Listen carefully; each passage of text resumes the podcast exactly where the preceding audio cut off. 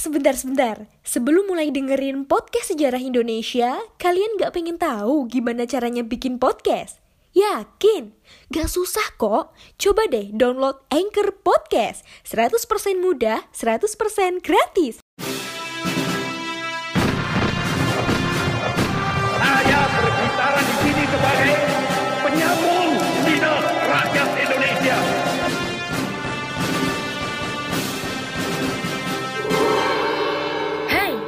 Terima kasih sudah memilih mendengarkan kami, Poseidon. Podcast yang bikin kalian gagal move on.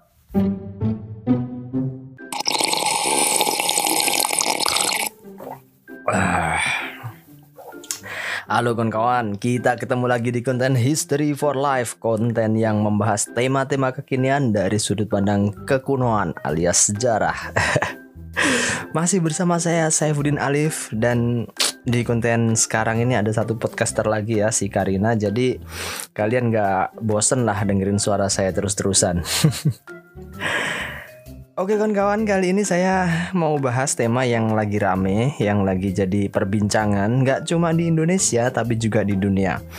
Banyak negara-negara yang khawatir terorisme ini akan tumbuh lagi dengan kasus ini. Ya apalagi kalau bukan soal Taliban take over Afghanistan Cuma saya nggak mau menerawang atau menganalisis soal ini ya Itu urusannya para akademisi ilmu politik lah Atau international relationship lah atau juga kajian Middle East. Kalau kita di Poseidon ini ya bahasnya sejarah aja, nggak ya boleh lah ntar kita kasih analisis dikit-dikit.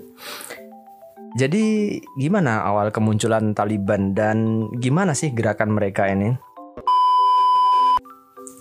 Untuk menjawab masalah ini kita mesti lihat konteks dunia tahun 1980-an karena dari situlah akar kemunculan dari gerakan Taliban ini.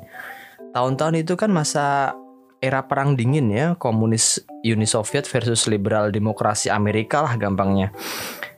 Nah, tahun 1979 Afghanistan ini dikuasai oleh Uni Soviet.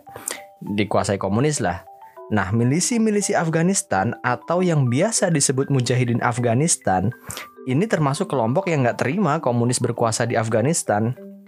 Ya secara mayoritas muslim mereka. Masa iya pemerintahnya komunis kan? Jadi mereka habis-habisan lah perang lawan Uni Soviet. Amerika Serikat ikut-ikutan. Amerika ini kan percaya banget sama efek domino dari komunisme kan?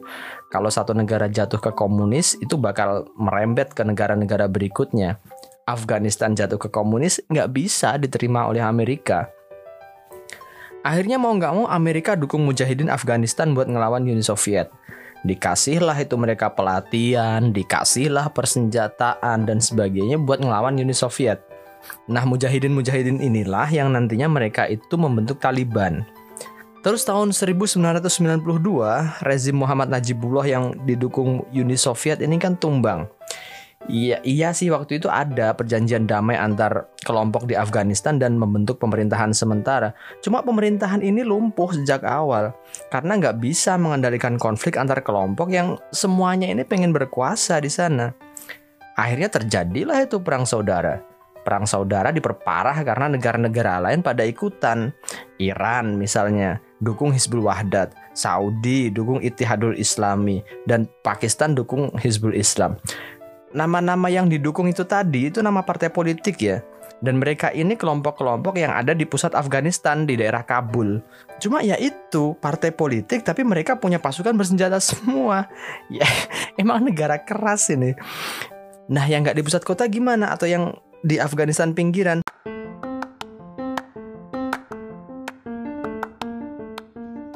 Halo Sobat Poseidon, kalian pasti sudah tidak asing lagi dengan Anchor. Yap, aplikasi penyedia jasa untuk para podcaster pemula dan juga pro. Buat kalian yang pengen mulai nge-podcast, langsung download aja Anchor di App Store ataupun di Play Store. Di sana, kalian bisa nge-podcast dengan banyak banget pilihan background musik. Setelah itu, kalian bisa mempromosikan podcast kalian ke mana pun. Secara otomatis, nanti akan di-sharekan oleh Anchor sendiri. So, tunggu apa lagi? Cus, nge-podcast bareng Anchor.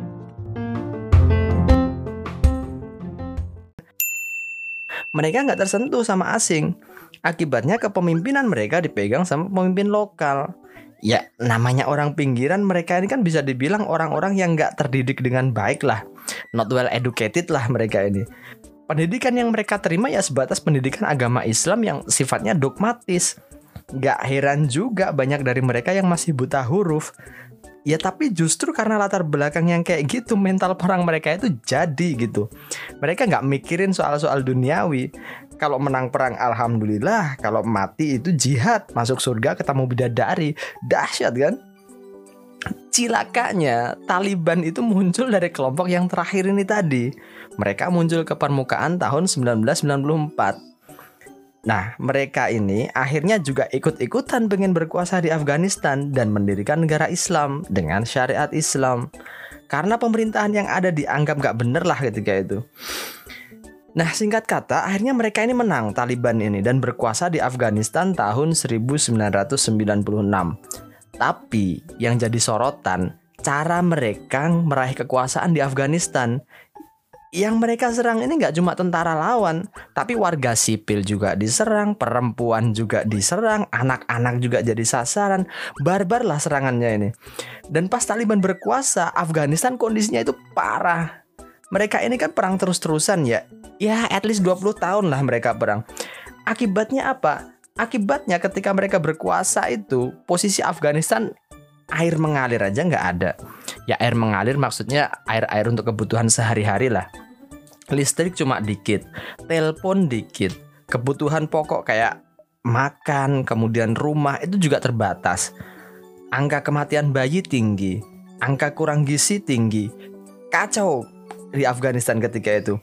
Kacaunya lagi, bantuan luar negeri itu banyak di stop sama Taliban karena dicurigai untuk jadi alat merongrong pemerintahan Taliban. Bengislah waktu itu Taliban. Sampai kemudian tahun 2000-an, Usama bin Laden, pimpinan Al-Qaeda itu kan datang ke Afghanistan, hidup di sana, bahkan menikah sama anak dari tokoh Taliban. 2001, satu tahun setelah Usama itu datang, itu ada kejadian 9/11 kan di Amerika. Usama jadi tersangka. Taliban yang dianggap melindungi Osama kena batunya dia. Dihantamlah mereka sama Amerika. Dan sejak saat itu Afghanistan menjadi negara bonekanya Amerika. Amerika ini kan pengen Afghanistan jadi negara yang demokratis, yang bisa ngurus kehidupan mereka sendiri, tapi ya tetap mesti nurut sama Amerika. Makanya Amerika keluar duit banyak buat Afghanistan ini.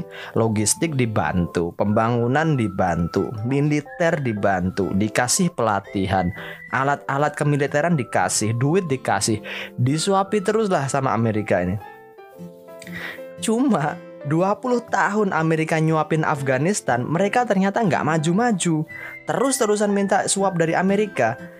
Ya kalau kayak gini caranya tekor juga Amerika kan. Di sisi lain, Taliban ini nggak mati ketika mereka ditumbangkan oleh Amerika. Oke, mereka nggak berkuasa, cuma perjuangan bersenjata mereka kan terus jalan. Amerika yang udah keluar duit banyak buat bangun Afghanistan masih dipusingkan juga sama serangan-serangan Taliban ini.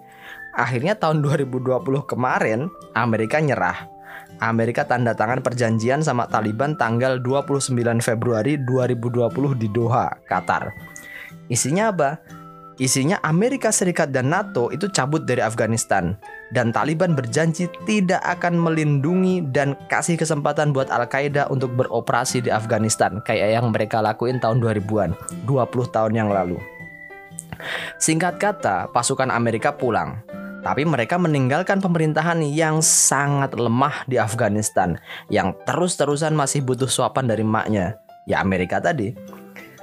Taliban yang mereka ini emang fighter akhirnya memang dengan mudah merebut pemerintahan pertengahan Agustus kemarin kan Agustus 2021 uniknya kali ini mereka ngomong bahwa mereka telah berubah Taliban yang dulu bukanlah yang sekarang sekarang mereka bakal menghormati hak-hak perempuan. Mereka janji nggak beringas kayak periode 96-2001. Mereka janji bakal membentuk pemerintahan yang inklusif. Bakal ini, itu, ini, itu, dan sebagainya yang intinya bergerak ke arah positif. Pertanyaannya, apa iya? Ya banyak yang masih ragu juga. Soalnya siapa yang bisa jamin Afghanistan bakal ngelakuin itu kan? Kalau di Jawa itu kan watuk iso diobati, tapi watak itu raiso diobati. Artinya batuk itu oke bisa diobati, tapi kalau soal watak ini susah berubahnya. Banyak yang ragu makanya kan. Nah sekarang sikap Indonesia gimana soal Afghanistan dan Taliban ini?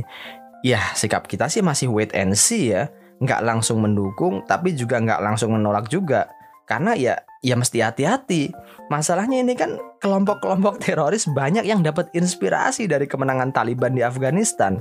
Salah sikap bisa fatal akibatnya kita. Nah, ya ini sebenarnya masih panjang ya kajian tentang Afghanistan kalau mau kita bahas secara tuntas. Karena banyak pertanyaan-pertanyaan yang mesti kita jawab dari Taliban dan Afghanistan ini Kayak misalnya kenapa sih banyak negara ikut campur di Afghanistan? Sestrategis apa kawasan Afgan ini? Masyarakatnya itu kan masyarakat ya tanda kutip mereka masih not well educated lah. Tapi kenapa jadi bancaan negara-negara besar? Terus gimana masa depan pemerintahan Taliban di Afghanistan? Dan banyak pertanyaan yang mesti kita jawab. Cuma ya ya sayangnya nggak bisa saya omongin semuanya di episode ini ya karena kepanjangan ntar. Dan ya nanti kalau ada kesempatan kita ngomong lagi lah di episode yang lain soal Taliban ini secara lebih mendalam dan Ya, seperti itu sejarah singkat dari Taliban di Afghanistan.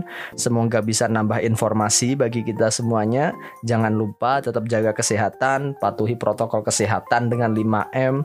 Selama masa PPKM juga udahlah bayangin di rumah aja.